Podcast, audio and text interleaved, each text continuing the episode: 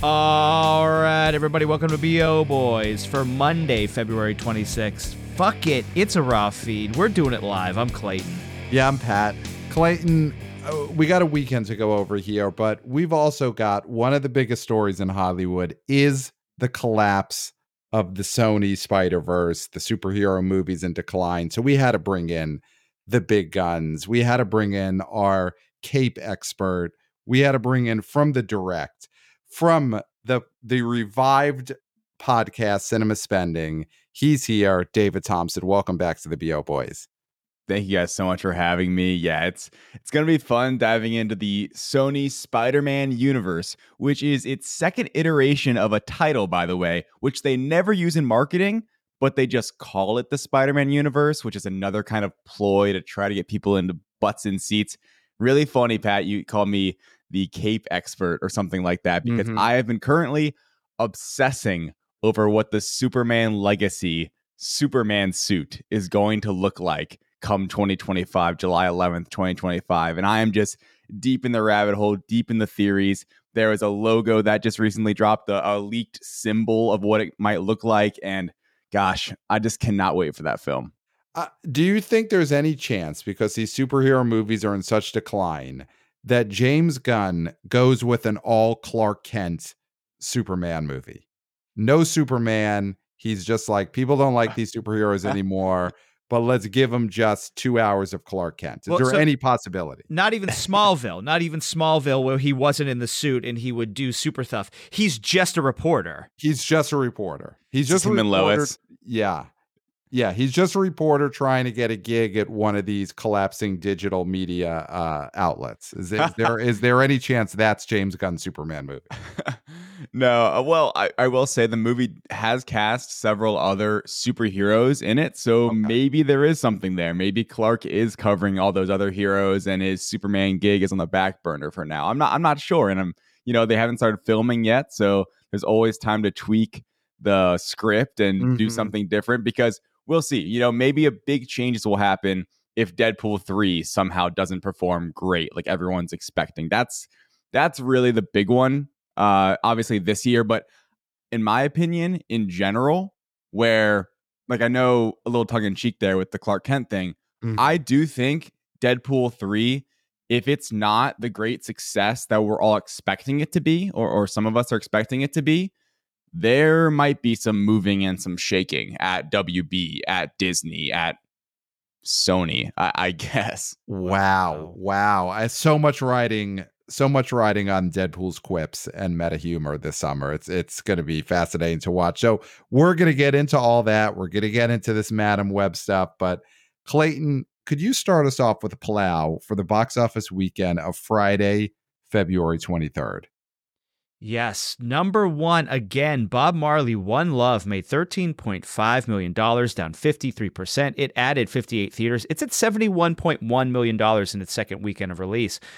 The new Demon Slayer movie from Crunchyroll made $11.5 million in only 1,949 theaters. It's at 11.5 in its first weekend. Number three, Ordinary Angels, Lionsgate. It says it's Lionsgate, but we know it's Angel Studios. Mm-hmm. $6.5 million in its first weekend of release.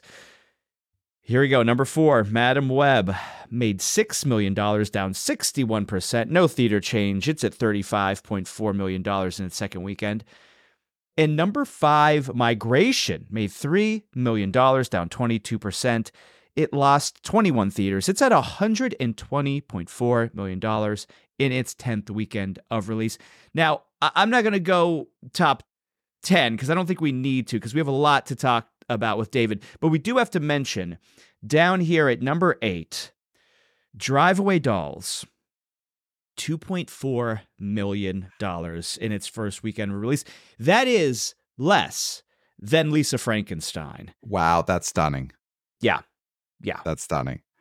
Um, I mean, let's start with that then. Drive Away Dolls. Uh David, what do you think happened here? This is half a Coen movie. It's Ethan Coen do uh, making a movie that was a script that was in his drawer from the late 90s. I mean, we talked about on the last episode briefly me and Clayton that this felt like such a faux Coen brothers like rip off from the 90s movie. Unless we haven't seen it, but just in terms of the advertising. And it's pretty clear by that 2.4 people did not want it. People have, I guess, left the 90s finally. I mean, what do you think happened for this to go as low as it did? Yeah, it was a surprising number when I saw that. I actually considered going to see it this weekend. I didn't. So maybe that had Mhm. something to do with it. We're but part of, the it was I only like I had to Google the trailer. I only saw the trailer once in a movie theater. It- I never saw it online, on TV, on like a Twitter or TikTok or Instagram, which now gets bombarded with ads and specifically movie trailers. Like, I mean, I specifically was bombarded with Madame Web marketing, Mhm, specifically mhm. Sydney Sweeney, which I want to dive into when we talk about that. with Oh yeah. anyone but you, Madame Web. It's just it is Yep. a Sydney Sweeney mess, but also a beautiful mess. So with this film, I just got there was no marketing for it. I don't think Mhm. many people knew who was in it, what it was about, and if it was even coming out in theaters. And really that shows with this performance. But even then, even with that lack of marketing, that's still a really, really rough number.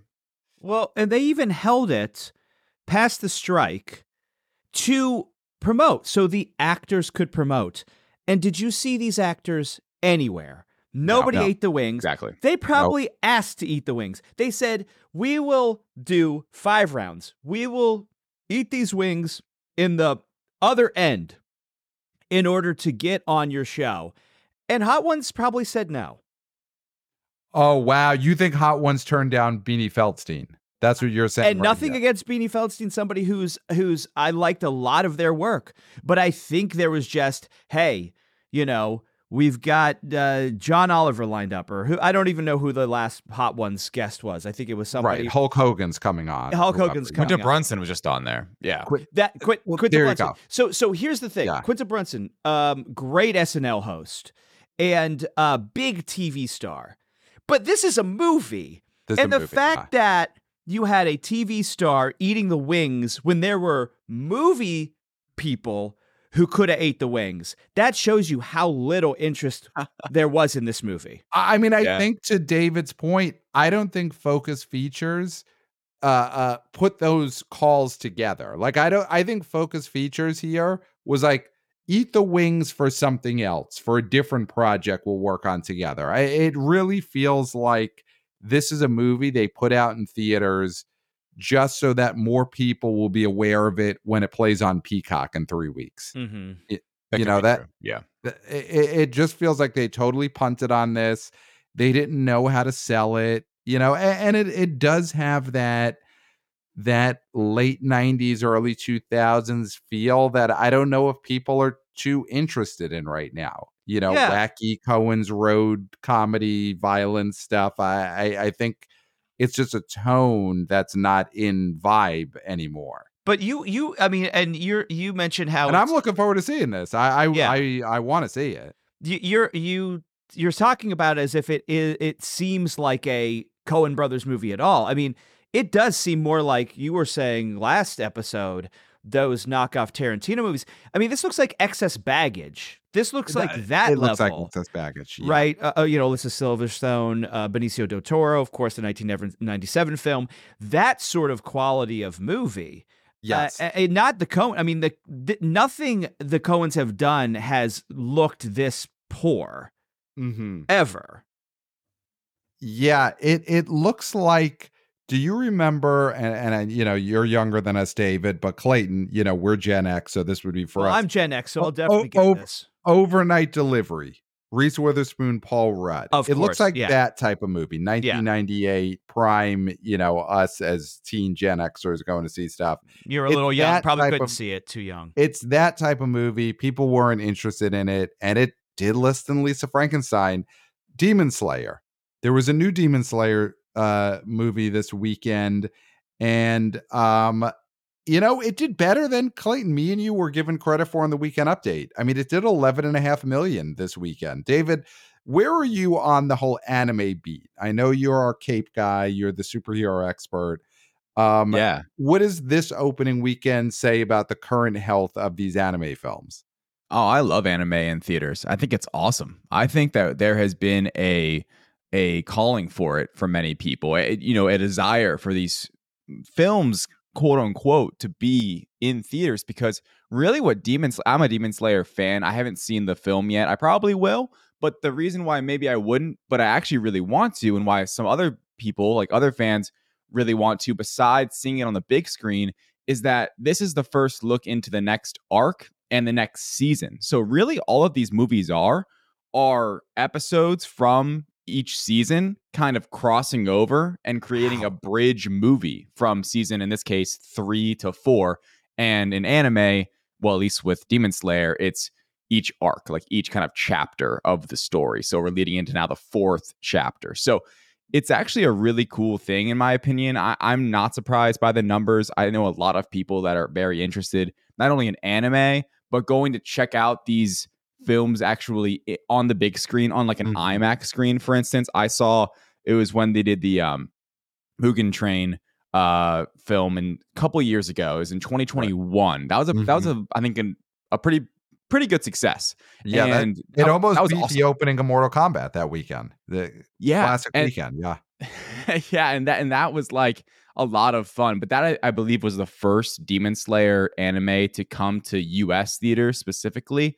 And obviously, because of that, now we've had a couple more. But I think this is going to be a very relevant and continuate continual um, thing in the US for animes to get these big releases, especially Demon Slayer is very popular anime right now. It's it's a very mm-hmm. hot anime. The manga was only finished in like 2020, so it's very new, very fresh, and a lot of people are inter- interested in it.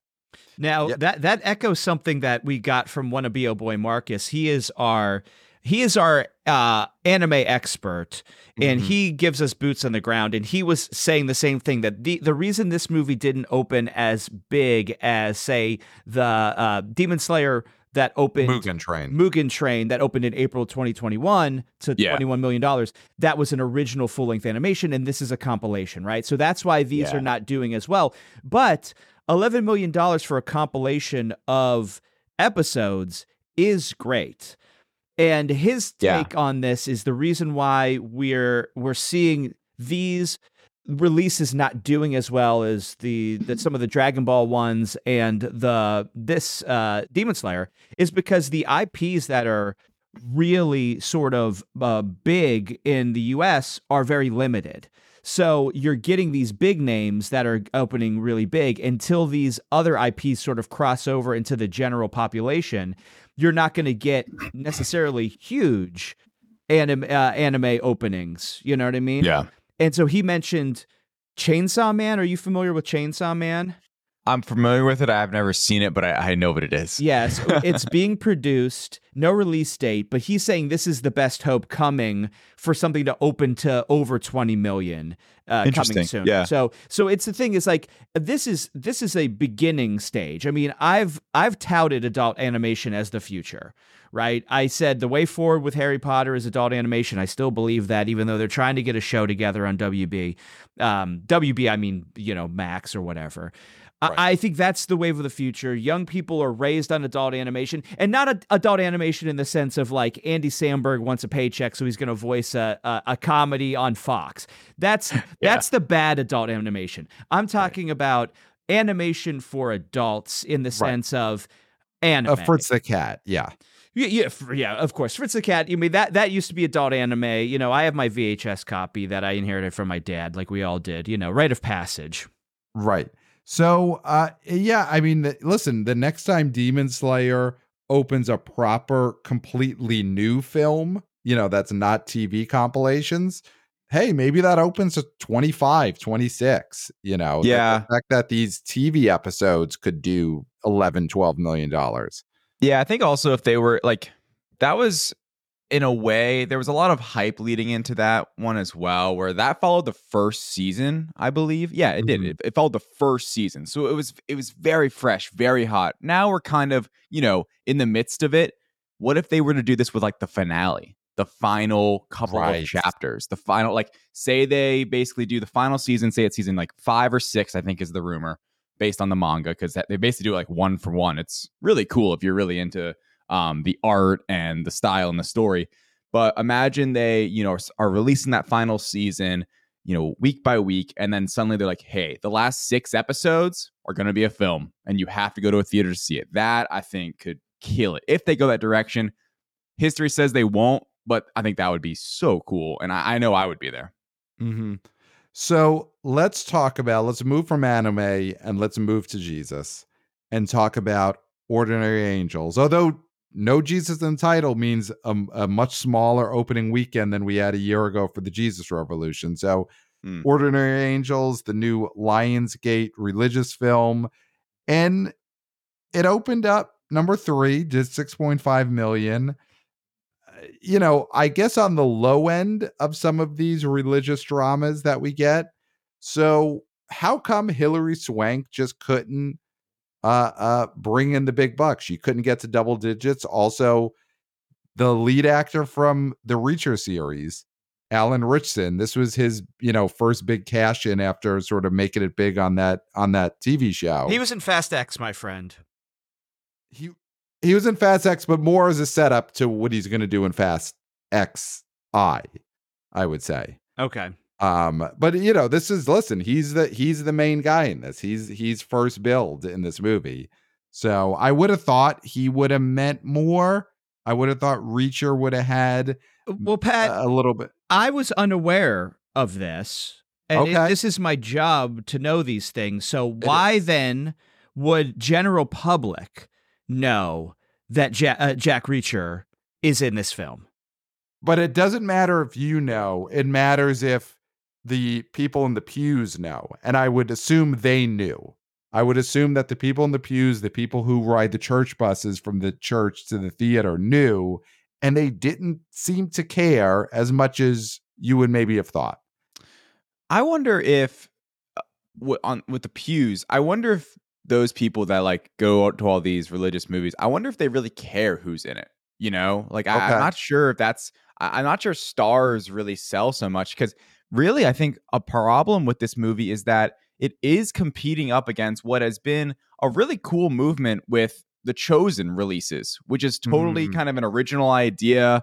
And that is getting that audience 1000%, I know for a fact. And that's been this like sliced up thing. You're getting episodes in theaters, and everyone's getting really excited about that. And it's being promoted at churches across the entire United States. So I don't think they had the same energy um, for ordinary angels. And I I question their decision making for this release date. Why not? I don't know what's releasing around Easter. This mm. seemed like mm. an Easter win for me. Put it yeah. put it somewhere around Easter. Maybe there is something else uh, faith based that's around Easter, but this seems like a really bad time to release this movie, especially with The Chosen still playing in theaters and people st- the same audience wanting to go see that. And I, I believe it's the culmination, uh, it's the end of the theatrical run. The current episodes that are in theaters are for that, which mm-hmm. maybe pulled more people away.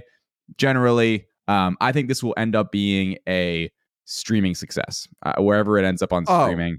Oh. Um, it'll definitely do dynamite over there. Mm-hmm. Yeah, that's that is a great point. Is that the the amount of things that the preacher could uh, mention at the end of the sermon is limited you know, because you've got to you got to give thanks, you've got to give praise, you've got to you know uh, say we feel bad for the people who died last week, whatever, and then you can maybe only mention one movie that you want everyone in the pews to know about, and the preachers maybe they only did mention hey and you know now that we've given praise given thanks chosen season four episodes four through six are in theaters now.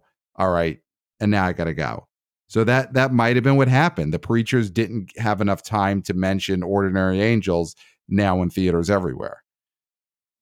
And I think Angel Studios specifically has them, you know, kind of in their back pocket, quote unquote, where it's like anything that is distributed by Angel Studios now is seen by the community as, hey, let's go support this. Mm-hmm. Um, I'm mm-hmm. completely blanking on the free. Uh, what was it? Um, Sound of Freedom Sound over the summer.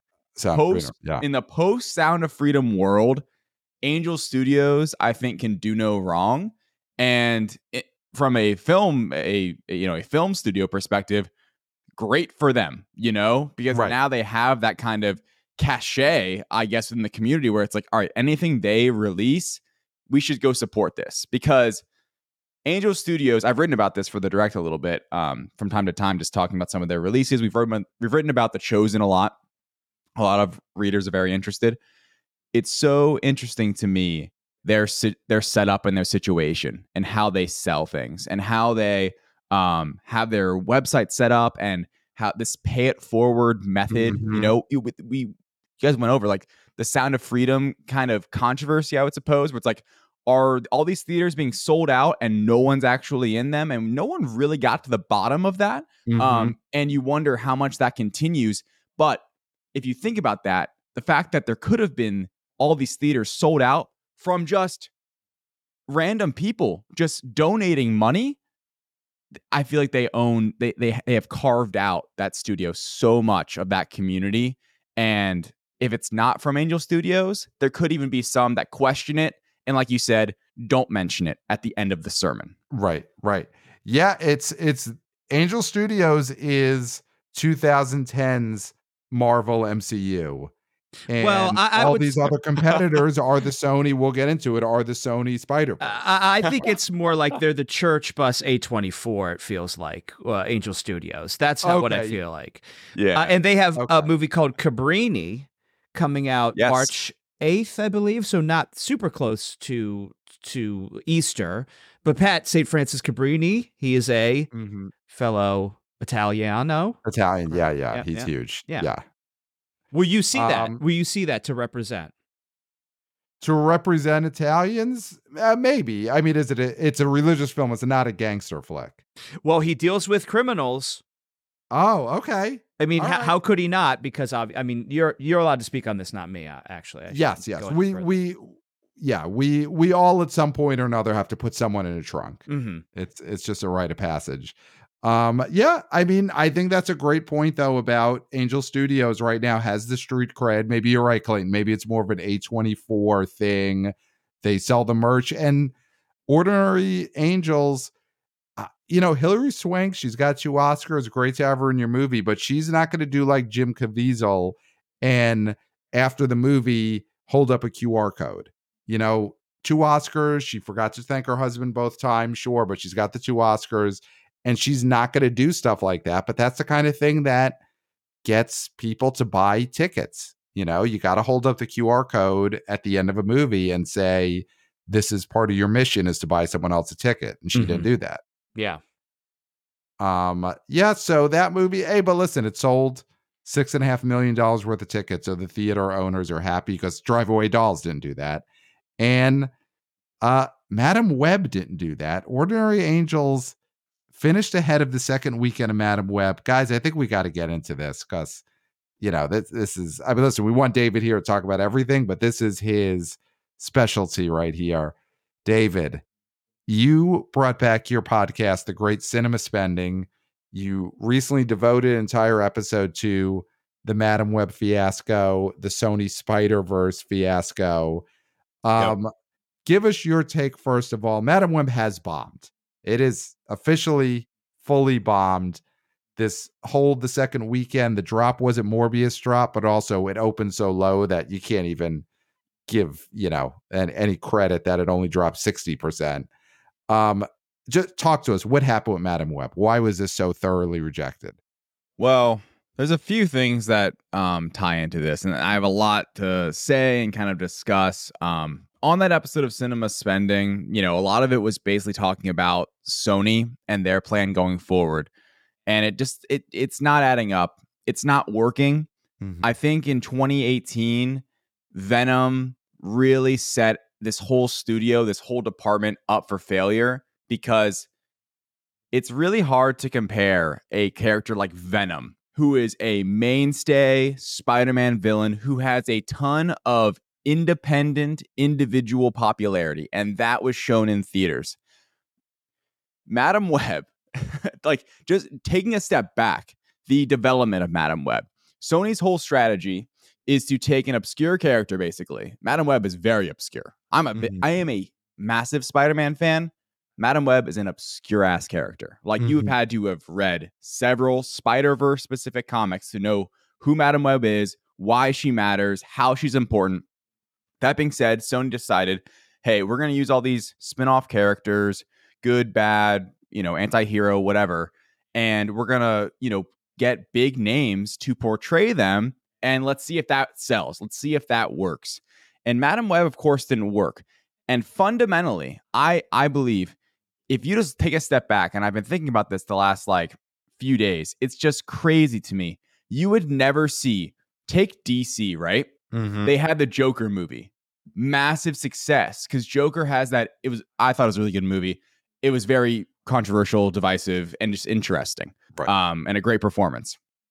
And with that being said, but that that is a character who is beloved, well known, has that independent fandom to it. Not only does Madame Web not have that, th- there is zero of that. Um, you would never see DC, for example, or Marvel Studios, but let's take DC for example. You would never see them make a Lex Luthor movie. Now, Lex Luthor is a very, very popular villain. Yes. But because they own all of DC, they would never in their wildest dreams make a independent Lex Luthor movie where you don't mention Superman, you just beat bop around the idea of Clark Kent and you meet his mother and that's it, right? But because Sony only owns the rights to these characters, they're having to release this garbage in theaters. And I say having because apparently that's what that's what they're doing, right? They Mhm. decided, hey, we're gonna play nice with Tom Holland at Disney, but then when we release our own live action stuff, it's gonna be straight trash, and there's nothing you can do about it. We're not even gonna care. Me and Matt Roembke, my co-host over at the Direct Podcast, when we reviewed the, I hated the movie. I loathe the movie. I thought it Wow. was despicable. Um, as- Wow. as, a Spider-Man fan, like it, it is offensive as a fan. It, it it makes my blood boil. So I'm happy it's. I'm happy it's dying, and I hope the whole universe dies. With that being said, Matt's point on the podcast, his like main opening remarks on his review were how the studio and the creators clearly didn't care about the movie, and you could tell immediately. There was this ADR, these rough cuts, like the editing was just lazy. And it is terrible to think that in a time when an MCU movie, The Marvels, which is a mo- not even the best in- the bottom half of MCU movies in terms of quality, miles better than Madame Web, bombs essentially, is the lowest earning Marvel Studios movie ever. And now, for general audiences, we get the double down hammer of a the worst comic book movie I've ever seen. And it is such a shame because Sony should be trying to generate hype and build the value of these characters and of Spider-Man because let's get one thing clear. In my opinion, these spin-off films are, are officially Morbius, Madame Web, even Venom. They are lessening the value of their IP and lessening the value of owning Spider-Man, which this should be doing the opposite of that. In Mhm. 2018, it was. And that was the mistake. The mistake was seeing Venom and being like, oh, we can do this with everyone. We can do Mhm. this with everything. Let, let's dig through the comics, find some characters, and let's do it. Kraven's going to suck. Venom 3 is going to suck. And I hope the Sony Spider Man universe dies by the end of 2024. Wow, Pow- th- that was powerful stuff. We talked about I'm tickled. preachers earlier. Th- there's a preacher right there. Give this give this man an auditorium and just let him go off. Yeah, talk Uh, about let him preach. fire and brimstone. My goodness. Wow. I mean, I Incredible. I so much to unpack there. I love that I'm not the person saying this. I love that this is coming from a true fan because right. listen, an expert. you yeah. know this. I'm not a fan of superhero movies, and sometimes I do let my bias get in the way of you know of my opinions, and and, and that's that's wrong. But when you have our Cape expert mm-hmm. going off and saying that this Spider-Man universe needs to die. needs to die. Yeah. That is damning stuff. And that is Yeah. something that Sony should be listening to because I think you speak for the real fans.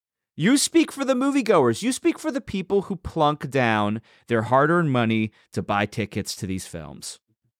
Yeah, and the thing is too, like I'm a big Spider-Man fan, and and I, and I really wanted this movie to be good. Like that's the thing. Like y- you said, Clayton, like you go in, you you have that bias kind of a little bit going in, or just in general discussing these topics. I was on the opposite end. Like six months ago, I saw the trailer and I was trying to buy into it. I was trying to generate hype myself, being like, this is going to be a good one. Morbius sucked, and and Madame Web is worse than Morbius. That's the Mhm. craziest Wow. part. Like Morbius was so bad and so hated, but Madame Web is an even worse movie. So box office wise, of course, it flopped because uh, all the reasons I already discussed. But the quality of the film was also terrible. The word of mouth, weekend two, we're looking at, it's horrific. Like, I mean, no, no one wants to see this movie. I don't even think this movie has any real potential on streaming because it's not an enjoyable movie to watch. Just, there's nothing like what's crazy about it. Um, with me being a fan and wanting the movie to be good, like I told people on my Twitter, like after I saw, like, don't go see it. Just, just don't go see it. I Oh want them God. obviously for for your own sake, for your own money, for your own enjoyment. Like it made me mad as a Spider-Man fan. I wanted it to not succeed.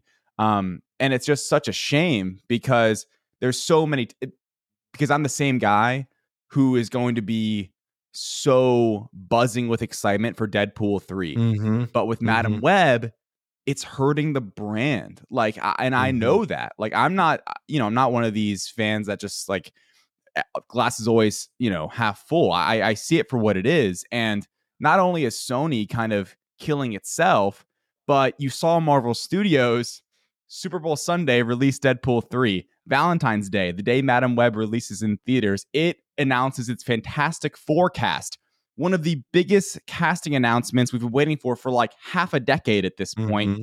And the X Men 97 trailer gets released for Disney Plus. Like Marvel Studios was basically knew how bad Madame Web was and was trying to cover up all of its wrongdoings and just play PR for an entirely different film studio. So it's really a mess.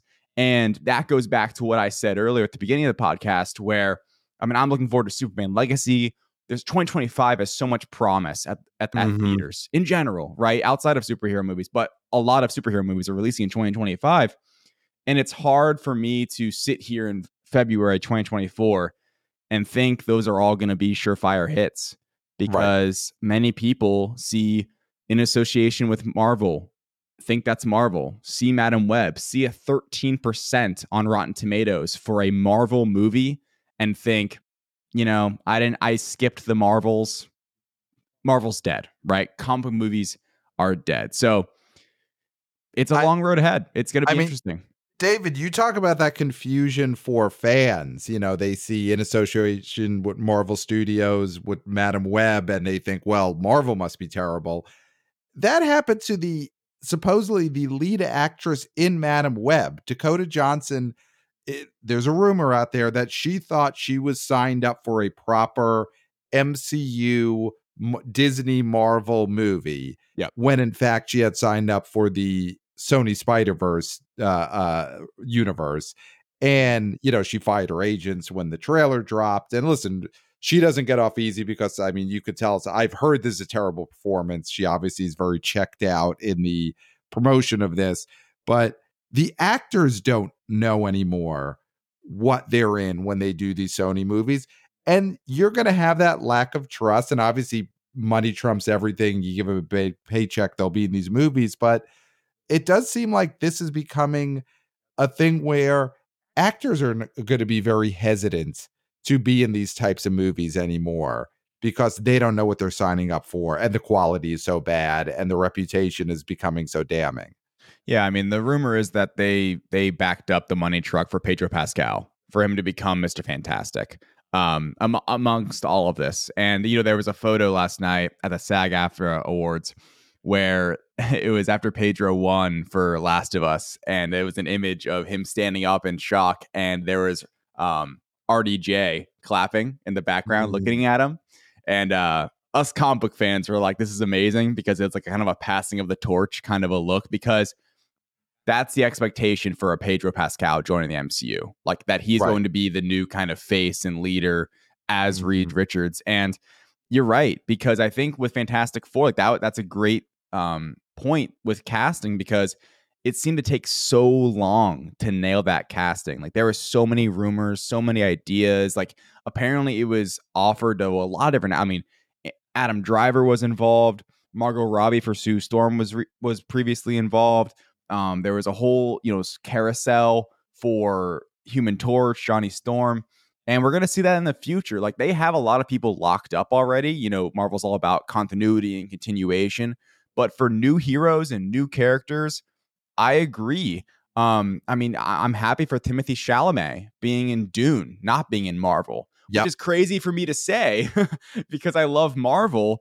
But I'm kind of happier for him that he's in Dune because now that gets to be his own sci-fi thing that he kind of owns right now. Yeah. I mean, when you talk about Dune 2, I wonder if during the filming of that or or right now during the promotional tour, if Timothée Chalamet is is is helping to console Florence Pugh, who is about to have to go film this Thunderbolts movie, a movie that she clearly is trying to get out of. you know, when asked about it, she said maybe it won't happen. She was basically wish casting into the universe that they would just just scrap this movie and now she has to do it. And I'm sure Chalamet is like, you'll get through it.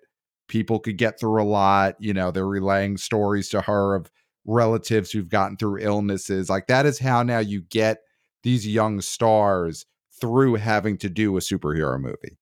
Now, and, and it's uh, it's it's it's a different world than it was a few years ago with these movies. Uh, can we take a step back real quick and get mm-hmm. back to the RDJ topic. A soon to be Oscar winner. I mean, I think after SAG, we're feeling this is yeah. in the bag for him. So it's a doink. Yeah. Sweeping. It's a, it's Crazy. it's a slam doink.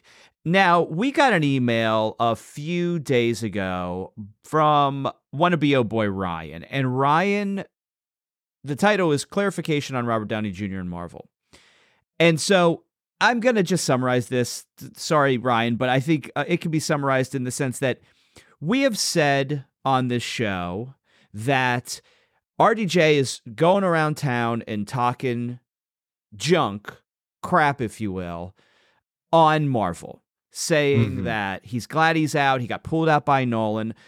There seems to be a confusion as to whether he's actually talking shit about Marvel, really. These quotes are out of context. He's also saying it's some of the best work he's ever done at other places.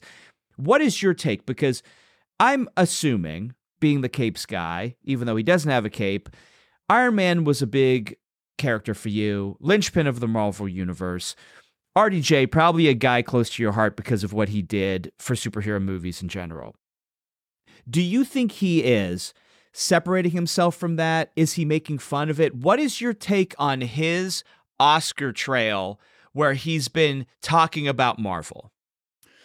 I don't think he's making fun of it. I do think it is interesting the quotes where he he kind of does he totally thinks that um this whole award season and obviously from his performance in Oppenheimer and him winning all these awards, he does I genuinely think he thinks it is a makeup call in many ways because that quote stuck out to me the second one you mentioned where he feels like some of his best work was in Marvel, but because of the genre, it was never properly noticed or acclaimed. And I tend to agree because RDJ, he, I mean, not only was he the linchpin as Iron Man, but every time he popped on screen, he just owns he just owns the screen. You know, like he is the most captivating character, and they've they've definitely lost that, and you can't just replicate it. You know, I mean, there's so many people there was a recent uh, Hollywood Reporter article with a lot of updates on Marvel and the Kang Dynasty is no longer called the Kang Dynasty. So Avengers mm-hmm. 5 is up in the air and a mess. Um, but what's new? So with that being said, they were also mentioned like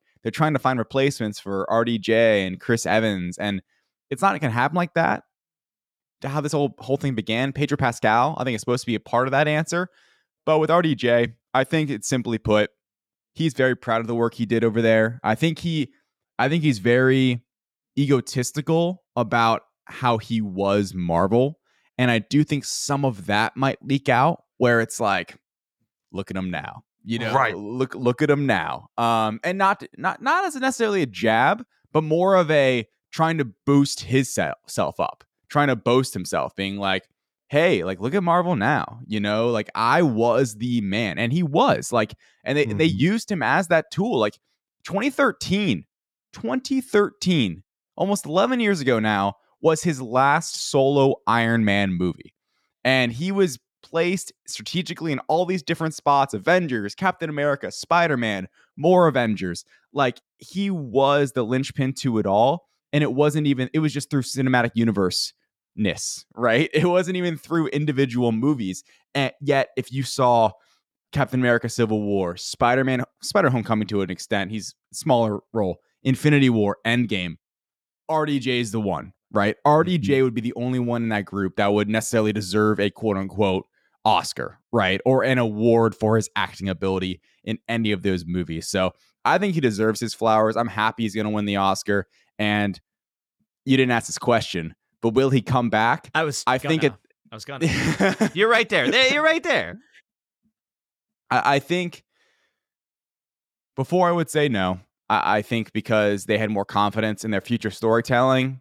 But at this point, I could see them for an Avengers movie trying to get him back in, in some form or fashion, trying to replicate some of that No Way Home hype and juice, yeah. where it's like mm-hmm. we never say he's coming back, but but he's coming back, right? And then all of a sudden, the whole theater erupts in 2020 eight or whenever that movie releases. But so right. Ryan Ryan in his email said he doesn't think this is going to happen because Marvel is smart enough, Kevin Feige is smart enough to know that Endgame was such a poignant, huge way to let that character go and to celebrate that character and to sacrifice that character in a meaningful way that he doesn't believe that they'll mess it up and bring him back. My thing is I disagree with that. And I I, I love oh. that Ryan I love that Ryan has that hope and really believes in mm-hmm. storytelling because that's very important. Storytelling is very important to us. But when we're talking money and bottom line, an entire genre on the line, they will give him a billion dollars to come back if they think they can get that quick pop. And yeah. that's all it's going to be, though, because if you do bring him back in a Marvel movie in any capacity, even if it's a joke in Deadpool, it does lessen even more so the stakes of these movies to such a degree that you can never be emotionally invested ever again because anybody can come back and nothing matters. Yeah. Yeah, no, I, I Look, I, I agree. I, I, wish I didn't agree. I, I wish I agree. Ryan, yeah, want to be. I, I wish I agreed. To, I wish I was with Ryan on this one. Um, mm-hmm. but I'm with you at this point. I, I really am because you're right. Bottom line, business wise, I think Feige is smart enough, but it, he's standing on an uneasy and uncertain ground right now. He's not like it, we're in a world where an Avengers five could kind of flop, mm-hmm. you know, like mm-hmm. that. And that is wow. a, that is a crazy thing to say, but it's true. Like I'm very confident, you know, in terms of the future of the MCU. I am optimistic. I am confident. I think 2024 is an awesome reset year, and then 2025 we keep moving.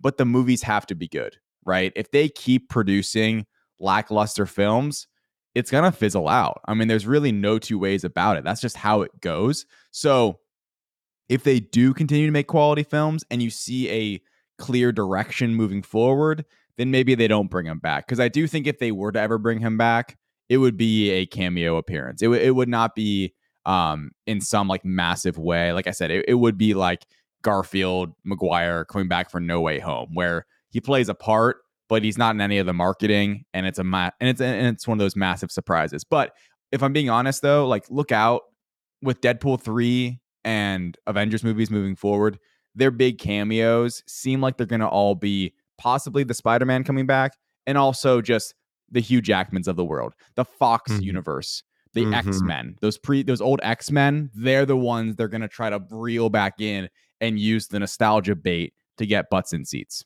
Right. Ben Affleck is Dare uh, Daredevil. Daredevil, yeah. No, uh, yeah. Jennifer Gardner as Elektra is apparently in Deadpool 3. Oh wow. All right. Well, listen, I I I Deadpool 3 has so much writing on it. And just, uh, you know, before we're going to get to anyone but you, because for the listeners, we're finally divvying up the millions. We'll be doing that in a minute.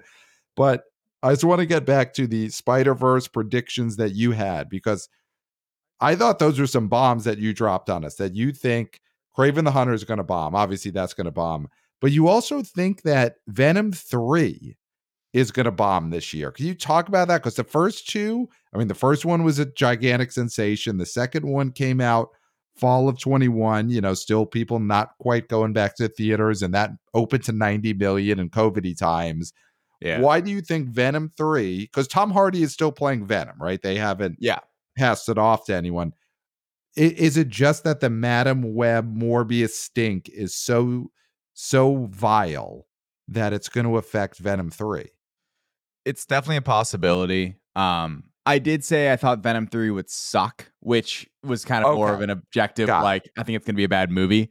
Yeah. But got it. Box office wise, I could still do that's going to be the biggest success for sure because mm-hmm. there there is love for that franchise. I mean, Let There Be Carnage still did pretty good con- considering when it was released and um, that whole climate. Obviously, it was the lead up to No Way Home that helped a little bit with that. Um, but that was a worse movie than the first one. So the whole trajectory is just on the downward slope. Kraven is an X Factor. It's an R rated movie. Um, so that's like a that's a kind of a blind side, a left turn, which is making it this year very fascinating. Deadpool 3, Kraven, Joker, all R rated comic book mm-hmm. movies hitting theaters. So that would be a very interesting kind of tell as to what people are interested in. Venom 3 could even go that far if they wanted to. They probably won't though, because of that kind of more general, broader audience. Um, I Venom 3 by all accounts, is going to be the last Venom movie. So, okay. in a way, unless it makes like, unless it makes more than the first one, and they they demand a fourth one is made, and they, like you said, that you know they bring the money, uh, the Tom Hardy's house, that's going to be the end. So, kind of my point was with that to clarify is I think the movies are going to suck. I think Venom 3 is going to make more than Let There Be Carnage, but like it'll be it'll be in that neighborhood. Okay. Um and it might okay. make less. I think it'll be in that neighborhood though. I think it will be a somewhat of a success. And I think the problem is if Venom 3 is actually the final Venom movie, what are you left with? right? Right. You're not right. making Morbius 2, you're not making Madame Web 2, and you're probably not making The Kraven the Hunter 2. And that would be the end. And I think in a way, if Venom 1 brought this shitty universe into the earth and Venom 3 left us that that's fine with everyone. Can, can I ask you because we're going to talk a lot of Sydney Sweeney in a minute. We're going to divvy up the millions for anyone but you. Yes. Sydney Sweeney in Madame Web. She plays a character that someday, you know, at the pace this movie went, three movies later, she'll eventually be Spider Girl, right? Is that is that am I correct? She's she is the future Spider Girl. Why didn't Sony just make a Spider Girl movie titled Spider Girl. Doesn't that seem more commercial than Madame Web, which I'm not a comic book guy, but what I've heard is Madame Web is an old late a, a, blind old lady in a wheelchair. Is that the comic book incarnation of her? Mm-hmm. Why yeah, did they yeah. choose Madame Web and not just Sydney Sweeney in the spandex as Spider Girl? it, it, it's truly baffling. Like I don't have it. I don't have a clear answer. I, I don't know why.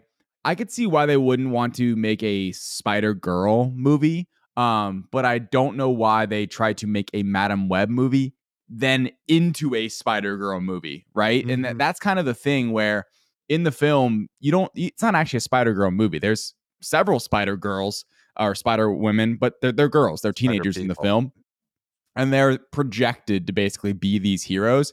So it's it's really odd. I mean, the story itself is really odd, and I think what they saw was here we go. I mean, this is the thing.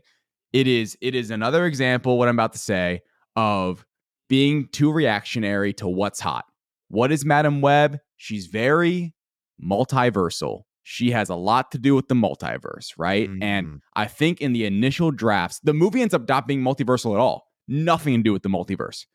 Because Madame Web, in many ways, I mean, she like kind of take the name for what it is. She kind of uh she has these like she's you know wheelchair blind. So what are her, are her abilities? All like psychedelic and kind of um she can kind of uh, communicate with other spider people in different universes. None of that in the movie, but I think in early drafts that was part of it, and there was a connection to Tom Holland or Andrew Garfield. And there was something there because, you know, in Morbius, there is a post credit scene. that's that has the multiverse involved from No Way Home, and we got Michael Keaton, Mhm. and it's terrible, and it makes no sense. But I do think with Madame Web, in like the origins of it, they thought, hey, this could be a clever idea. Um, what what is weird though, Pat, is that they avo- they avoid so much saying terms like Spider Man, Spider Girl, Spider Woman, and it's it's baffling to me. It, it's truly baffling. It's like when um the MCU had Quicksilver and Scarlet Witch, and they couldn't say mutant. Mhm. They didn't own the rights Mhm. to mutant. Sony owns the rights to everything. like, Right. why are right. they not saying, you know, like, because the villain, Ezekiel Sims, I mean, Cindy, I think it's Cindy Sweeney's character actually, looks at him like climbing on the wall, and she's like, he looks like a spider person. And it's like, he looks like a spider Well, man, but you're not going to say that because he's not Spider Man. It's just, it's it's baffling. Uh, well, I is, think 'cause it makes no sense. That's a reference to our show, I think, because we do the person Yes. thing. I think that's what that was. There would Right. be oh boy listeners. Now, I feel like, and I don't know if this was still the plan, David. Um, uh, correct me if I'm wrong, because in the when they did the Andrew Garfield Amazing Spider-Man movies. Those were supposed to all kind of culminate, not culminate, but it was going to be a Sinister Six movie.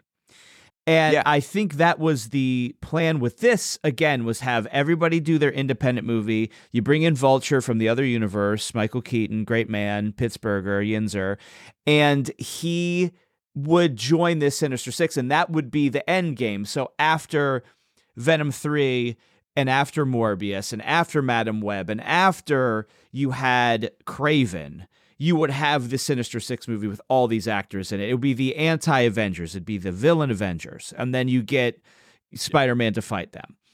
Yeah. That was the end game here. And that cannot happen at this point, right? No, I don't see that happening at this point. The the one I would say caveat is that we really don't know what's happening with Spider-Man 4 with Tom Holland. And until that's confirmed, all bets are off because in 2019, Sony and Disney weren't playing well again. And Tom Holland was heading back to Sony and it was a disaster. Obviously, it got reversed. We got No Way Home. It was awesome. Box office success is going to be studied for decades. Um, really unbelievable for the times that it was at with that being said, if that if they aren't, it would, rumor is by the way they're not they're not uh, getting along right now. That their vision for Spider-Man Four is off, which is not surprising based on their recent decisions. And we wonder who's who who the fans would choose, right? I think we'd all would choose Feige's idea. Um, but with that being said, that's been their problem, right? When it was the Avengers, they were trying to make their own with Andrew Garfield when it's multiverse, we have now Madame Web and the Morbius post credit scene. They have no individual creative ability. Like I honestly think the first Venom that was that was its own thing. Like that was just trying to be a spin-off Venom movie and they did what they could. It wasn't great, but it wasn't that bad. It it wasn't one of those things like people liked it. You know, Venom fans enjoyed it. Venom looked pretty good and he was he was vicious too. He wasn't like Spider-Man 3 um, you know, Venom. So I just think Sony has no real creative vision. And because of that, because of how reactionary they are, it's just coming back to bite them in the ass at the end of the day. And, and I think this might be the end of it. I don't I don't know what they do. I doubt they ever sell the rights, but I I do think in a way at, at the end of 2024, if, if things keep going south, that could be a discussion just because of the lessened brand. I, I do think the, the brand is officially lessened. The only giant caveat to all of this, once again, is the Spider Verse movies. The Sony Sony Pictures animation, totally Yep. different story. You know, th- those are incredible movies by incredibly creative people that know and love and care about the characters and care about the lore. And that's multiversal too. It's just it's baffling to see how well those animated movies are doing and just how poorly um, ideated and just executed the live action films are. And uh, uh, you know, you talked about the stink of Madame Web, and and we've talked about that a lot. Spider Verse Two is up for an Oscar in a few weeks for Best Animated Film. Picture. Yeah. Could could Madame Web be the Norbit to that movie. You know, Norbit famously was the movie that tanked Eddie Murphy's chance to win an Oscar for Dreamgirls because people just couldn't stomach giving an Oscar to the guy who's currently in Norbit. Do you That's so think Oscar voters right now are thinking, how do we give the Sony Spider Verse an Oscar when right now they've got Madame Web out there? Uh, I, I think that's a factor. If you're a voter, Madame Web is the Norbit of this year. So, so we'll see if that happens. I think if that movie doesn't win Best Picture, Best Animated Picture, uh, it- it's on Madame Web. Totally. I mean, totally possible. I, I think it might win. Um, I'd be stoked if it won. I think the Boy and the Heron is is has the next uh next best odds, and I wouldn't be surprising if that won either. So um, we'll see. But I I will happily blame Madame Web for all of my issues. I have no no problem with that. Yeah, yeah. I mean, that it's a good out for everyone right now. You know, you go to a therapist's office and and they're trying to figure out your psyche, and you just say, you know what, Matt, I did it because of Madame Web. Mhm. That that's why I'm acting this way. That's why my marriage is falling apart. So on and so forth. Um, let's get into it, guys. This is one of the the the the most favorite segments in BO Boys history. We're divvying up the millions on a hit.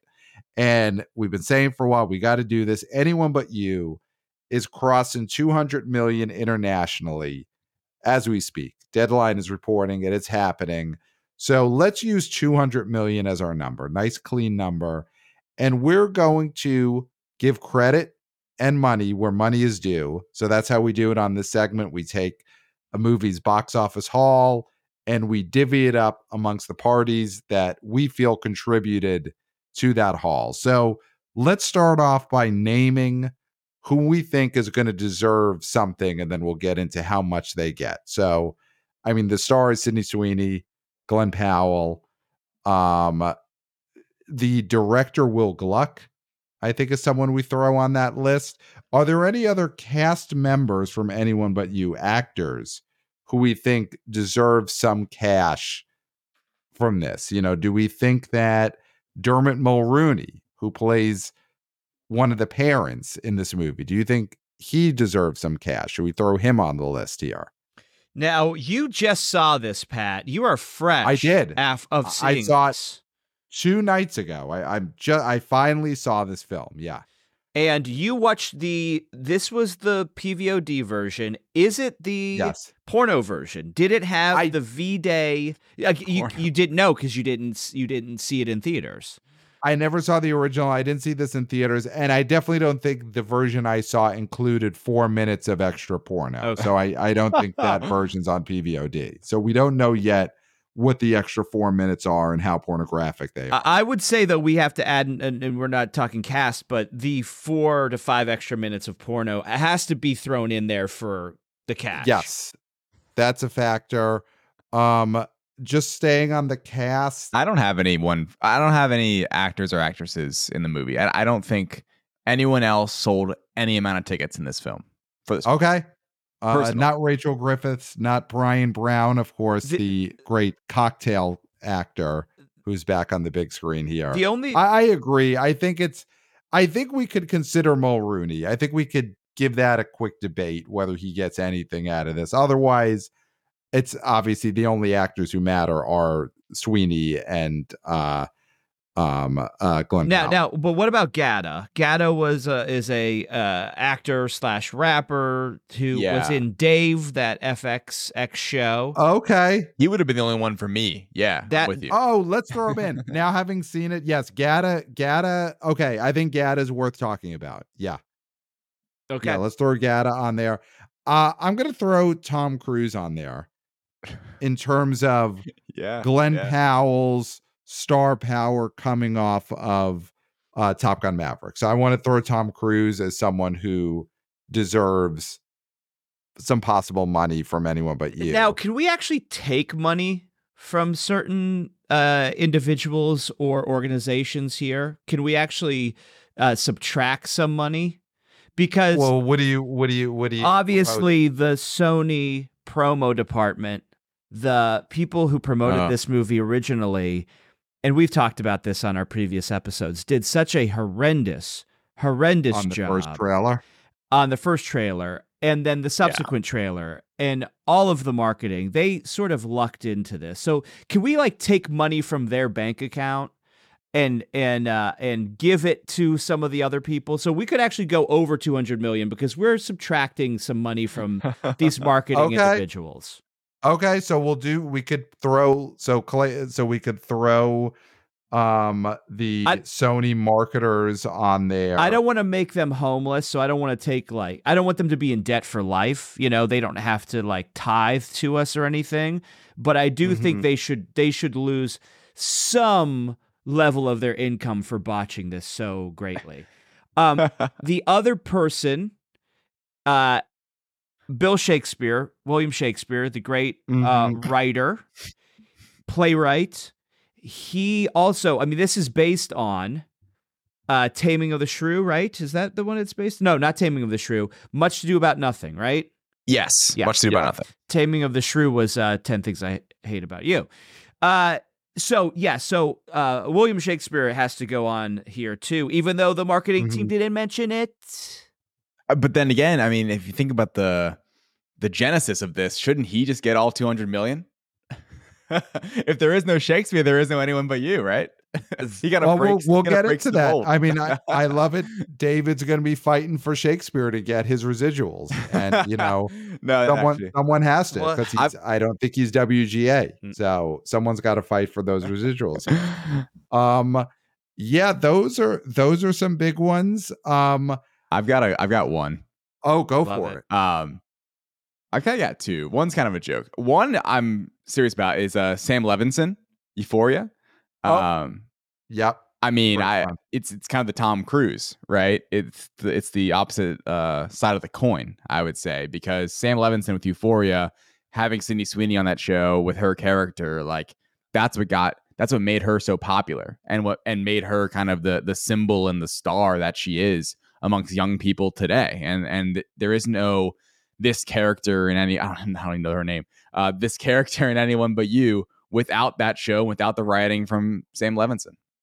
Uh, yes. Bea is who she plays in. Anyway, Bea, that's right. oh, yeah, yeah. famously, famously. Uh, we're more of a girls' generation. I mean, you know, so we we know all the girls, the names of the girls, but we're we're not up on the euph- euphoria. So, um, who was who was your other suggestion? And of course, everything is dead. Serious Everything's dead here, so serious. who- yeah. Dead serious one is uh Natasha Beddington or uh uh what is her Natasha name? Uh, Nat- Bedingfield.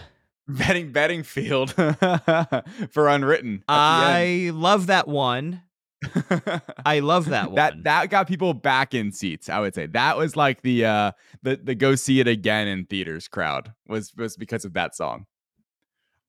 I, I I think that's great. I mean, Clayton, we talked about that as I was watching this. Mhm. You know that that scene, I think, conjures a lot of fond memories too for people Mhm. of of uh, both that song and the way it's been used in previous blockbuster hits. I mean, I'm gonna throw something out there. The movie "There's Something About Mary," I think, could get some credit for this movie because the box office run of anyone but you was talked about in such a similar way to the box office run of there's something about mary. The bo boys talked about it.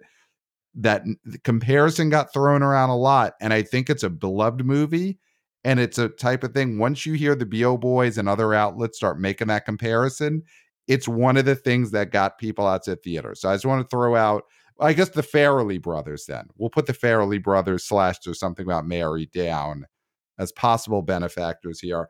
Um, you know, you mentioned Euphoria. I want to throw out the producers of the film The Voyeurs. Have you ever seen The Voyeurs, David?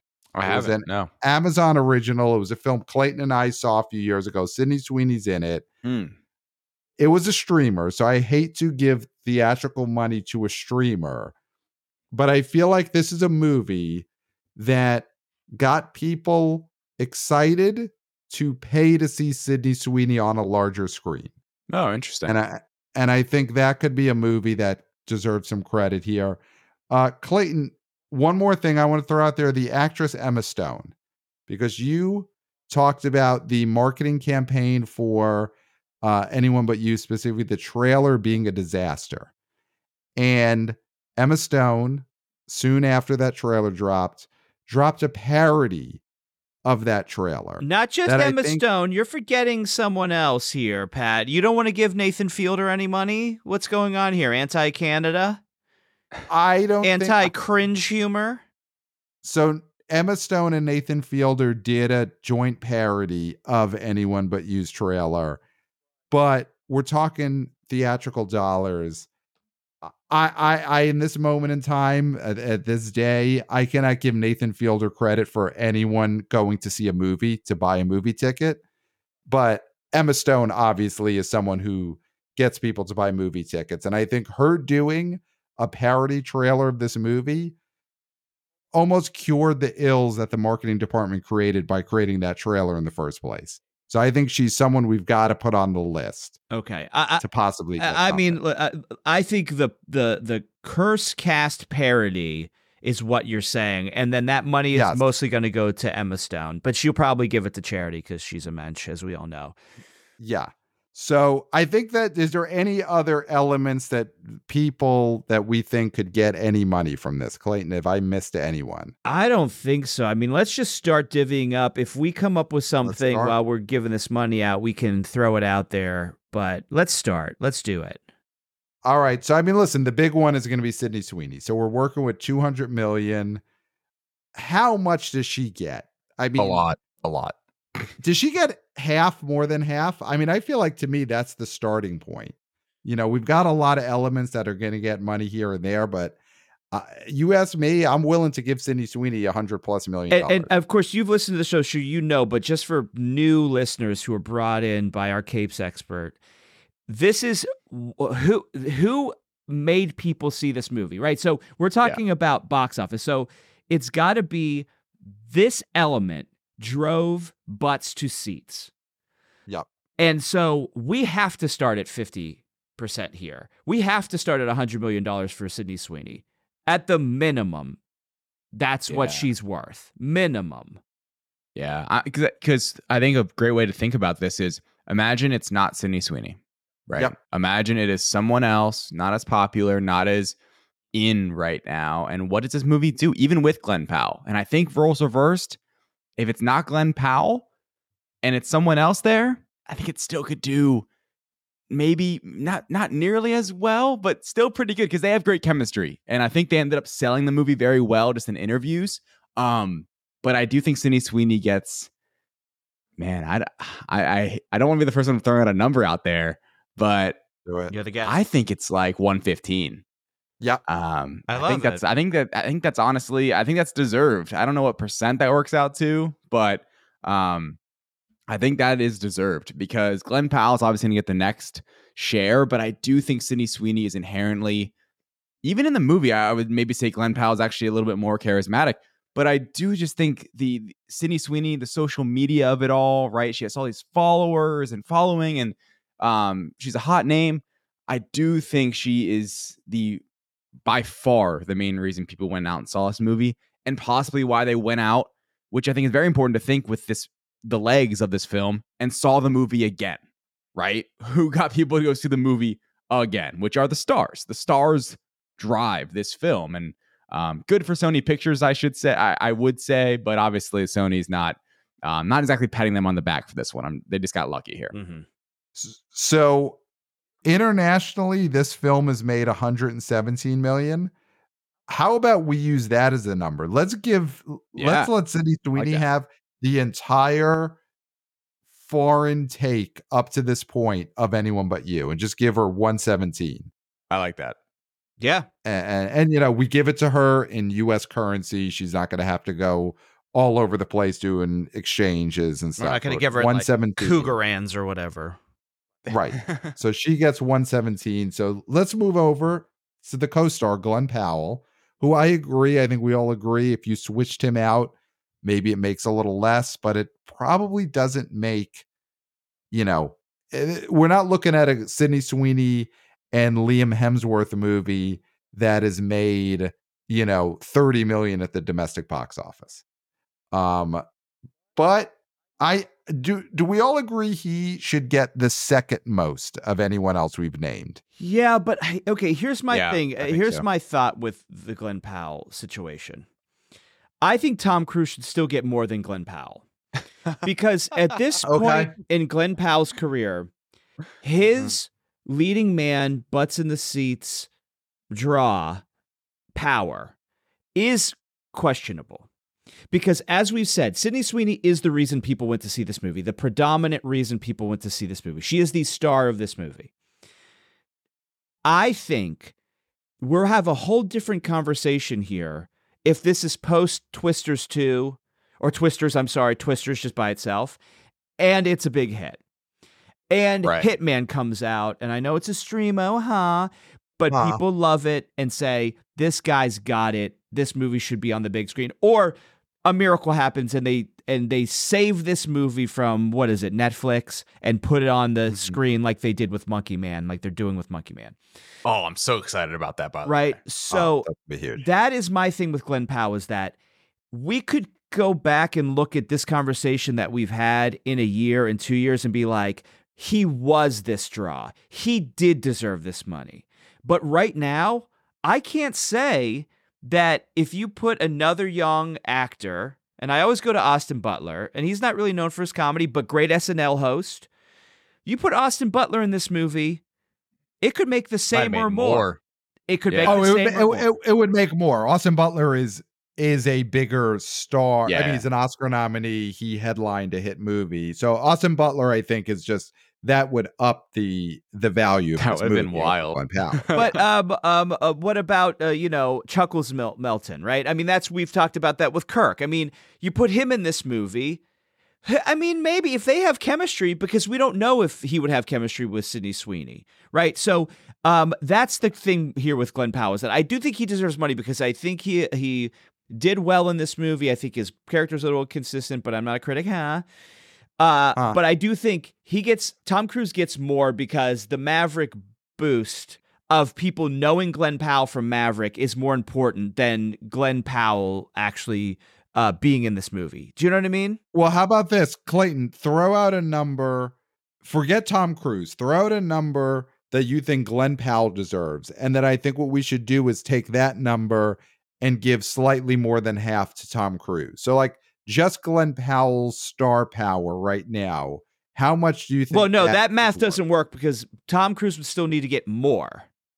So uh, what I'm saying is, say Glenn Powell. Say you were to say Glenn Powell's worth 20 million. Cruise gets 11. He gets nine. Oh, You know so you're mean? splitting it. Okay. Uh, Splitting it Or- afterwards. So just for forget Cruise for a second.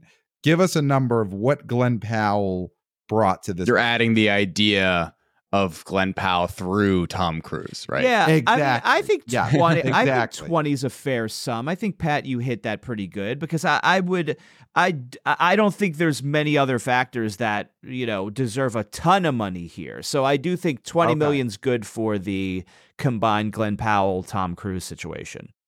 So David, do you think Glenn Powell deserves any more than 20? Do you have I think it, I think it could be more. I think it could Okay. be more because we have 117 down.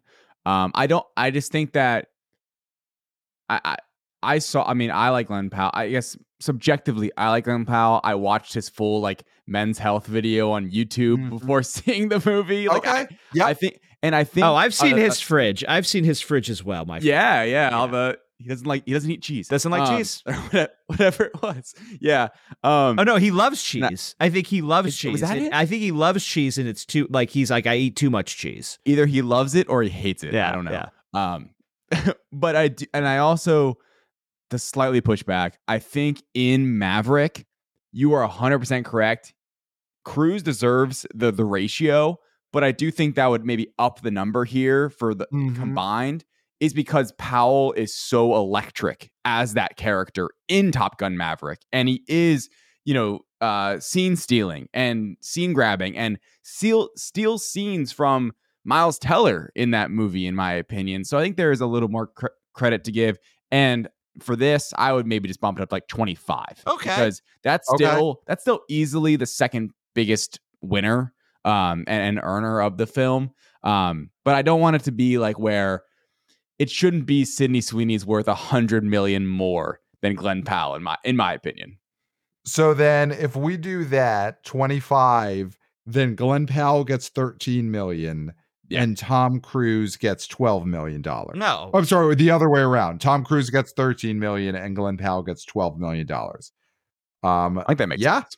I think that makes sense. So now we've uh we've accounted for 142 million. So we have 58 million to go. Uh, I'll throw out some ones who could be the next biggest earner. Director Will Gluck, original writer Bill Shakespeare, um, Dermot Mulroney. Who who there do we think is the number three most? I do love our or Shakespeare or, I- or Will Gluck. I, I I do love that those three people are in a conversation right now. Only, only on this show. There's never been a conversation about Will Gluck, Dermot Mulroney. Is that Dermot? and Will Will Shakespeare. Uh, Yeah. yeah. So and, And gotta. And gotta, yeah, And gotta. God- we got to get to Gata, God. we gotta get gotta to get to Gata. We'll get to God after we get to William Shakespeare. So g- give us a second here. I think well, William Shakespeare. I think William Shakespeare's the Yeah, next Shakespeare gets the next. because you don't Yeah. have a script without. I mean, Will Gluck has nothing to work with. Okay. Because he, I mean, look, Will Gluck did uh, Easy A, and that was Scarlet Letter. So the guy only does the classics. Um, and uh, yeah, so uh, I think that William Shakespeare is the next best one. Okay. So we thinking like 10 million for Shakespeare? You know, how much is he getting for this script? Is a hot script going around town? Does he get it 10 million? Um, yeah, or or maybe like eight million. 8 million. Let's give okay. eight to Bill and two to, you know, his friend who helped him. You know, the guy who they think actually wrote that. So Yeah, right. kick back to his ghostwriter, right? So let's give him 10, eight for him. He breaks off a little piece for his buddy, gets the beak wet. I, I think then that's for Shakespeare to handle on that end. He that's got to go through him. So let's just give Shakespeare 10. That's right. Yeah. And if he if he wants to pay his guy, then he could pay his guy, but he's got to do that He'll deal. pay He's his got to guy. do that He'll pay math. his guy. So Shakespeare's getting 10. It's like the whole uh, Glenn Powell, like you know, sold his Hollywood soul to Tom Cruise div- dilemma. We just broke down a couple minutes Mhm. ago. Yeah. Right, right. Uh, Everybody owes it- it- somebody something in Hollywood. Exactly. And so Shakespeare will handle that part. So he got 10. The director of this film, Will Gluck, are we giving him half know. of that? Are we giving him 2 million? Does it does he matter at all? As does he get any as somebody who recently in the past 6 months watched Fired Up, I will say I just don't see Will Gluck being uh, uh, somebody who made people see this movie. Okay. Uh, because he's just not known by a general audience, even though he has had hits. I mean, this is a guy who has had success, and he's having success in romantic comedies, which was something that was dead and on Streamo. Yeah.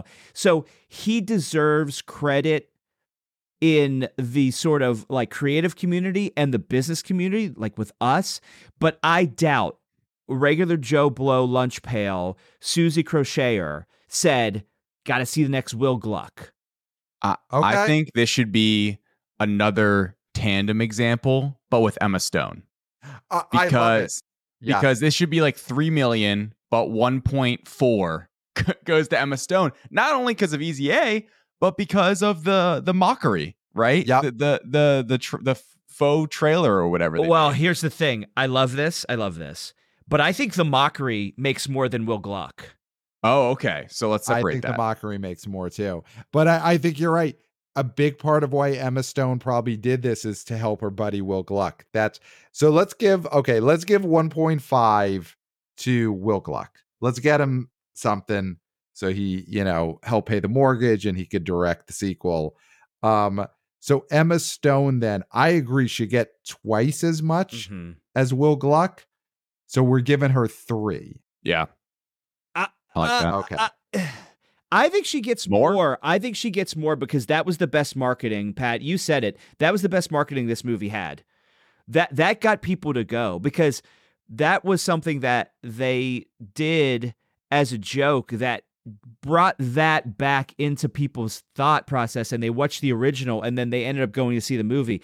I think that deserves at least what what did you say? 3? Well, How about this? Uh, if Will Gluck gets 1.5, she gets three times as much. She gets 4.5. Let's just make it five. Come on, you're really gonna give? Uh, Well, uh, that way I uh, could also get rid of these halves. here. Okay, I could, fine. You know. All right. By the way, I've got this a right. I've got an X factor here. Uh, Uh, Oh, I love it. I think Jason Momoa deserves some bucks because Okay. there was absolutely no competition for Christmas this year. And Jason Wow. Momoa was supposed to be that, right? Hey man, if if this was 2015 and this was Star Wars episode 7, anyone but you completely goes under the radar and it's not where it is today. People actually went during the holiday season, saw this rom-com, told their friends about Sydney Sweeney and went back and went back and people saw this movie through February where we are right now. And I think a juggernaut franchise film led by a star that's not Aquaman 2 and Jason Momoa would have smashed this thing before it got off the ground. Wow. I, I mean, if we're gonna go crazy, Just a little here, bit. Just just something for Jason Momoa. I love this. Something. I love Yeah, this. He This X Factor. I mean, can we give money to uh, the director of Quantumania for killing superhero movies and th- killing all subsequent superhero movies? Peyton Reed. Yeah. and listen, I've I, listen. He's a comedy guy. He did. Uh, he Bring It On. The guy, you know, a New York comedy guy. So, uh, no, no, I don't have any animosity towards him. But the fact that that movie really turned the worm on superhero movies made Aquaman, which was should have been a surefire hit because it's got James Wan and Momoa, and it was a billion dollar baby, the first one, It to did okay. no but yeah. competition for Yeah. this movie. All it right, was so not then- the giant walking behind, right? It wasn't this big thing that just completely took over theaters. It simply wasn't. You know, anyone but anyone but you was more talked about um, over the last few months. Although I will say, Sisters came out the same time that the the first Star Wars. Uh, what would you call it? I guess the seven, yeah, chapter seven or episode seven, and it Yeah. did pretty good. So I do think we live in a different climate, so maybe that you know counter programming doesn't necessarily work as well as it used to. But uh, there is a possibility that a big movie can raise all boats. So So Jason Momoa, Peyton Reed, given the money for collapsing superhero movies so that anyone but you could have a clear runway, do they just get five million each? we can't get we can't give them five. We can't give them more than Stone. Okay, so two million apiece. How's that? break them off two. So they each get two million think to fair. help the collapsing superhero movies. So we're up to about 162. So we've got 38 million to play with. Let's Okay. get to Gata. We got to get to Gata. So Clayton, would, who wants to make their case for Gata and why he's got The y- the young the young buck has to. The young man himself, David Thompson. You, you you're the you're the generation. You're the of generation. Yeah, we're of course Gen X. So well, you're a millennial, generation. so you're more of a Kid Cudi generation. Sad when Cobain died. Well, I just not going. you're a baby. That's why you're crying. Watching anyone but you, I thought Gata gave the third most tantalizing experience, right? Uh Okay. interesting, charismatic or uh, you know, charismatic uh to watch on screen. So, I would say a touch below Emma Stone for Gata. Um cuz I don't I don't think it's as much as Emma Mhm. Stone, but what do we give Emma Stone? Uh We gave Emma Stone four and a half million. So Okay, you so- think so- Gata's got to get four? No, I'd say like 2. Yeah, because Gata gets two. because I think Okay. we're we're going under the assumption that people knew that Gata was going to be in this and went to see it. So Exactly. And there, there I think there might have been Yeah. a, a you know, a 2 million dollars worth of those people that did. agreed. Um, let's anything for Dermot Mulroney. No. Does anyone? No. I don't think so. No, I really you don't, think, think, he so. was a, a calming presence, maybe for some of the older people who went because it wasn't quarter just of a young- million, maybe. quarter. We're going into a quarter of okay. Pat hates that. Pat's not going to like two- that. no, no, we could do. We could. You do hate that when I do that. Uh, listen, he's Uh, giving you preferential treatment, Dave, because he likes I you. mean, he likes I- you. He doesn't like me. oh, I like him much more than you, of course, of course. Um. Okay, so he gets 0.25 million. So It's gonna um, make some mess. No, we'll figure it out. Okay. Natasha Bennett, Natasha Bedingfield. That's a big one. I think actually we sort of slept on that More than- as a big More one. than Gata. more than Yeah. more than Gata. I would Yeah, say so more in that four million range. yeah. this was I the mean, I think we return could go higher. viewers. This is Maybe. Okay. Yeah. well, go for it. What were you going to say there, David? I was just gonna say that like uh we talked about Gata getting two million dollars worth of people like to go see the film without knowing what it is. I think this song was getting people back in theaters to watch it. I that's exactly what I was going to say because the thing about this Uh-huh. movie that's interesting with divvying up the millions is that we're not talking about opening weekend. We're not talking No. about the first Right. two weekends and then it starts making piddly money. We're talking about a movie that was DOA that we we said I said was DOA and then it started moving forward and making money. In Yeah. that there's something about Mary sort of way. And what were the elements that did that? And I think you nailed it in that this is a song that people either love guiltily or just love genuinely. It brings them back to their childhood. It is a song that is fun and uplifting, and you can dance to it as we've seen at the, from the credits. So I Yeah. think this is a big driver for this movie. Yeah, it's exactly that return that return to seats because it makes you feel even if the movie is is what it is, it's a rom-com, it's pretty straightforward. This little twist and element at the end, it makes you feel happy leaving the theater. Yes. And that's what many people want. You know, at the end of the day, right? Um like you want to feel something and some people do not always want to feel happy, but you want to feel something and this made you feel this like jubilation, happiness, Yeah. upbeat, where it's like, I'm having fun. I'm gonna blast this in the car on the drive back home. And in a month, I'm gonna see nothing's in theaters in January. yeah. And then go see anyone but you again and have another great time. And leave the theater dancing. Yeah. Pat, you said that when you saw it the other night. I mean, listen, I didn't love this movie. It to me wasn't as I mean, it wasn't very funny and you know, but but but You're not a critic, huh? And I love and I love Sydney Sweeney watching her two hours. Great, great. And Glenn Powell was fun to watch, and Gata, of course.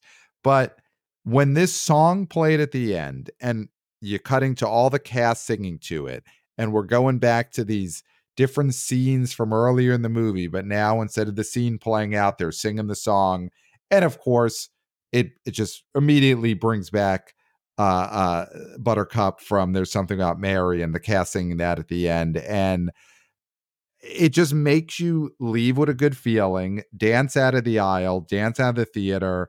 And that's the type of thing that gets people to come back in. So, all that said, I think this could be this could be bigger than Shakespeare. I think eh, Natasha Bedingfield unwritten gets 11 million. If Shakespeare got 10, I think this gets 11. I would go as high as 15.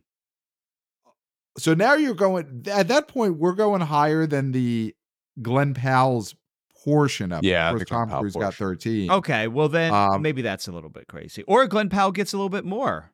yeah, I, that's what I'm trying to. Th- I I don't have the numbers in front of me, but I'm trying. I'm starting to think we Cruise and Powell Powell and Cruise more. may need more. Yeah. So let's get let's let's stick with Bedingfield, uh, Natasha getting 15. I, I like 15. Talking Okay. it through, I'm confident in that number. Honestly, And then let's then- do the, the more for Cruise and Powell. Okay, let's give them 5 million more apiece. yeah, So let's bring Cruise up to 18 million and then Glenn Powell goes up to 17 million. No, no, Um other way. Tom Cruise is 18 and 18 seven. Oh, million. oh, I'm sorry. You're and right. You're right. Powell, okay, 17 million. Right, you're right. Um, so then that's 174, and we've given so now we're up to one uh 89.25. And I'll double check that math, but I think correct. 189.25. So we're gonna have to give someone a 0.75 yeah. soon. I love how he's Um, acting like he's not mad that that 0.25 is there. He's you're doing No, such a I good love it. job. I of- it. you don't love it. You fucking hate it and you know it. I, I love it because it it's it's going to lead to something great. So, Sam Levinson and the Voyeurs, you know, I- I two think- properties that really made people love Sydney Sweeney. Um, David, you're the one who brought up Sam Levinson. What do you think he gets here? I think for this individual. I think individually he could get the 0.75. I think that's You- perfect. 0.75 for Sam Levinson because I agree. I think, uh, you know, he helped for sure, but also we don't want to pay this guy that No. much of anyone but you. No. And that's But kind of a something. He yeah. gets something. it's kind of like an FU. You, you get less than a million. Everyone else is getting all these numbers. It- almost giving him that little is an insult, which is kind of what he deserves, but he also deserves 750 grand. And then he sees Sydney Sweeney's check and he's like, wait. Yeah. yes, that's a great moment. That's a great moment when they both go to the bank on the same day. Mhm. and he's like Euphoria season three, and then him, and then Sydney Sweeney, Zendaya, and Jacob Elordi all look at him like, yeah. I don't think so.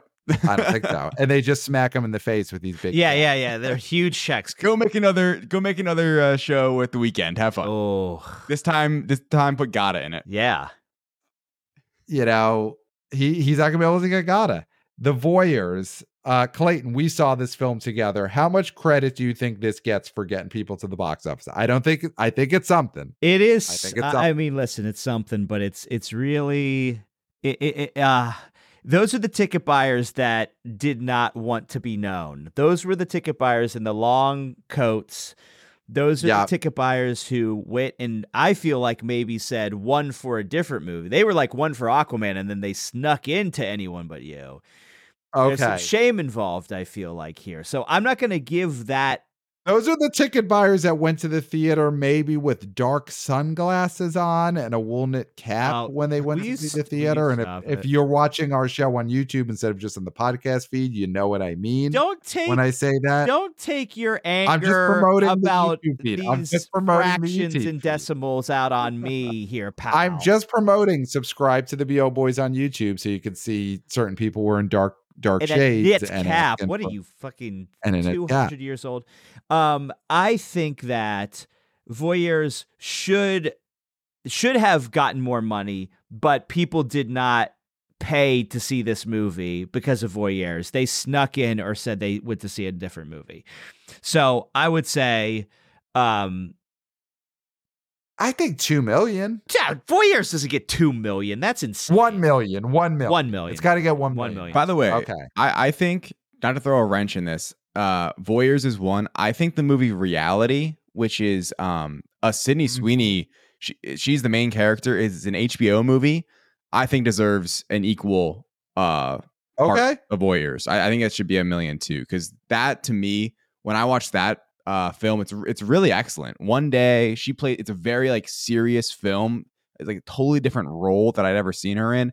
That sold me that she actually has legit acting chops, and I think for some other people that could have been as well because it was relatively popular on HBO when it initially came out, based on a true story, like just like a, a very almost documentary kind of ish, but uh recreation of that. Yeah. Okay, great. Let's give reality some dough. Let's give it another million there. So then we're up to 192. Um, so and you know what? I'll say this. My wife, my wife really did enjoy that film reality on HBO and remarked Sydney Sweeney was good in that.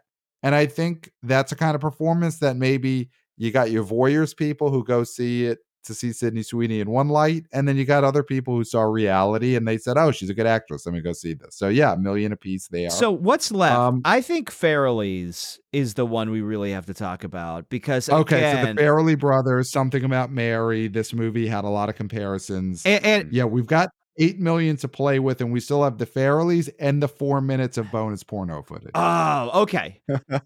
I think so. Here's my here's my bid for the here's my bid for the, these remaining two.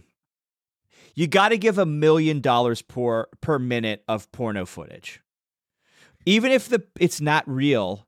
The perceived Mhm. value Mm. of porno footage in this movie would be worth a million dollars per minute.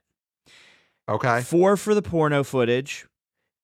And then I do think four for Farrelly Brothers, split between the two of them. Of course, they take care of that two, two and two, yeah, or whatever Yeah. they want to do. Who knows where they are right now Yeah. because they're separated, like all the these brothers are doing for some reason. I think that this is another factor, like the Bedingfield song factor, is that they heard Mendelson, they heard David Thompson, they heard Jeff Bock, they heard all the pundits. talking about something about Mary, and they wanted to be part of this phenomena. And I think Mhm. we also uh, can be. This is a win for us. This money we will never see it, but this money is also for us, the bo pundits who put this out into the universe. That this was something akin to something about Mary. hmm Yeah, so I think I like that's that. totally fair. Four million for the Farrelly brothers, some uh, Mary connection. Um, Clayton, now you wanted to take away money from the Sony because of the Sony marketers. What are you taking away right now? Well, let's say how many how many marketers do you think they have uh, going there, right? Could we take oh, dozens. dozens? Okay, so there's dozens. So uh, you don't have to do this math super accurately, but I do think we take a million from them. Um, and that's like a piece from each of them. So it could be 250 grand from this one and whatever, right? So like or or 10 grand. Like I think whatever the group is, they have They're all they're all given back like a month's out. they have to something. pony up a million dollars altogether. Yeah, they got to figure it out. They got to figure it out. They got to figure it out. And so that money then I do think will go back into the kitty. And I think that money should go to uh, Glen Powell and Sydney Sweeney, who had to stomach doing this bad marketing for their film. so let's let's They just figured give it out, man. To Sydney Sweeney, then let's just give it to Sydney Sweeney. Might as well. Um, okay, so this is what we have, guys. Sydney Sweeney, with that extra million that the Sony marketers who created the trailer have to pay directly to her, she now gets $118 million. Worth every penny. The next highest is Tom Cruise, has made $18 million off of anyone but you uh, for making Glen Powell into a star. Natasha Bedingfield for her song gets 15 million. Glen Powell gets 17 million.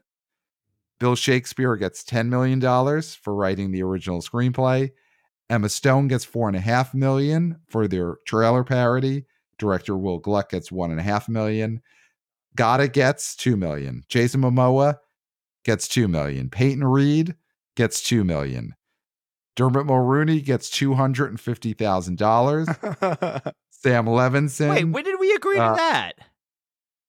point two five Oh, million. okay. Just to make you okay. I understand why you did it. Yeah, Okay. gets two hundred fifty thousand dollars. Disagree. Sam Levinson gets seven hundred and fifty thousand dollars. The producers of the film The Voyeurs get a million dollars. The producers of the film Reality get one million dollars, all part of making Sydney Sweeney a star. The Farrelly brothers get four million dollars for the something about Mary buzz that this film had. The four minutes of extra porno footage that ran in the last couple of weekends of theatrical contributed $4 million. And then, of course, that brings up to 201 million. And then we go back to 200 million because the Sony marketers had to pony up a million dollars to Sydney Yeah. Sweeney. So we did it, guys. We divvied up the millions, the 200 million I'm proud of my worldwide of uh, it's a great list it's a great list and everyone i think you you send this around to all the management all the accountants they're gonna say nailed it Mhm. Nailed it. Nailed Yep. Nailed it. um all right. On that note david talk to us about your current project cinema spending the direct podcast. Where can people find you? A- and listen you showed it here tonight. You're the money guy. When it comes to movies you know your money. So where can people follow you get more of this kind of stuff? Yeah, thank you so much. First off, for having me. This has been an absolute blast. You guys can find me at the Direct Podcast, which uh, you guys can watch or listen to, I should say, every Monday. Uh, me, Matt Roembke, dive into all the universes that you love. So Marvel, Star Wars, DC, and we've expanded a lot. We're talking Dune now because Dune is releasing in theaters, and we are so excited about that. Wednesdays, not every Wednesday, but Wednesdays, I drop cinema spending. Since revitalizing it, I've basically done it only solo, which has been really fun for me. Um, where basically I go on there and rant for about 20 minutes or so, sometimes cut it down a little bit, but it's a lot of fun talking the box office and typically picking out one specific topic to cover. over on the direct.com. That's where you can find my writing if you want to check any of that out. I'm writing articles pretty much every single day um, about the entertainment industry, uh, from stuff on the BO Boys box office to technology and video games. So it's a lot of fun. But uh, thank you guys again so much for having me. So, of course, listen to, follow, read David on all those outlets. Of course, you could email the BO Boys at the BO Boys podcast at gmail.com. We love getting your emails. We'll get to some more of those on our Thursday preview episode, uh, which on that episode, we're going to have another special guest. We're going to have Danny Escamilaggi of I Screen, You Scream 4, Number four. number four movies and we're going to be talking Dune 2. Very exciting. His most anticipated uh, uh, movie of the year. So that's going to be huge. And we'll get some more emails there. The BO Boys podcast at gmail.com. Follow us on social media at the BO Boys pod. WannaBO senior intern Christopher. Killing it running our socials, our TikTok, our Twitter X, all the video clips on YouTube. So follow us there. Read our Substack WannaBO junior intern Jack has brought back the Substack. He's writing two to three articles a week, weekend summaries, previews, his thoughts on historical box office movies. You got to subscribe to the BO Boys Substack. Follow us on YouTube. Listen, if you only listen to the podcast, you're getting only half the story. You are not seeing the shades, the wool knit cap, Clayton's whole wardrobe. You got to watch us on YouTube in order to get all that. Clayton, I am just plugging our YouTube channel, Sure. Yep. trying to monetize, you know, so it's for the good of the show. So watch us on YouTube, uh, five stars on Apple Podcasts, give five stars to the direct podcast, to Cinema Spending, and the BO Boys. Just do it all one afternoon. Sit down with a bowl of rice and a sandwich, whatever you want to eat, and then just give five stars to all these podcasts. A bowl of rice and a sandwich. What is your diet? Odd So combo. So carb heavy. Pre I mean, you need- marathon meal right there. yeah. I, I'm trying. I'm people need the energy to give. It's. I'm just. I'm not saying give five stars to just one podcast. I'm saying you got to do three. Yeah, that's a great So point. carbo load, and then it's an afternoon of giving five star reviews to all of our podcasts.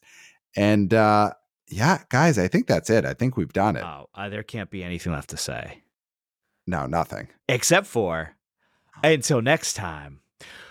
We'll, Will smell smell you,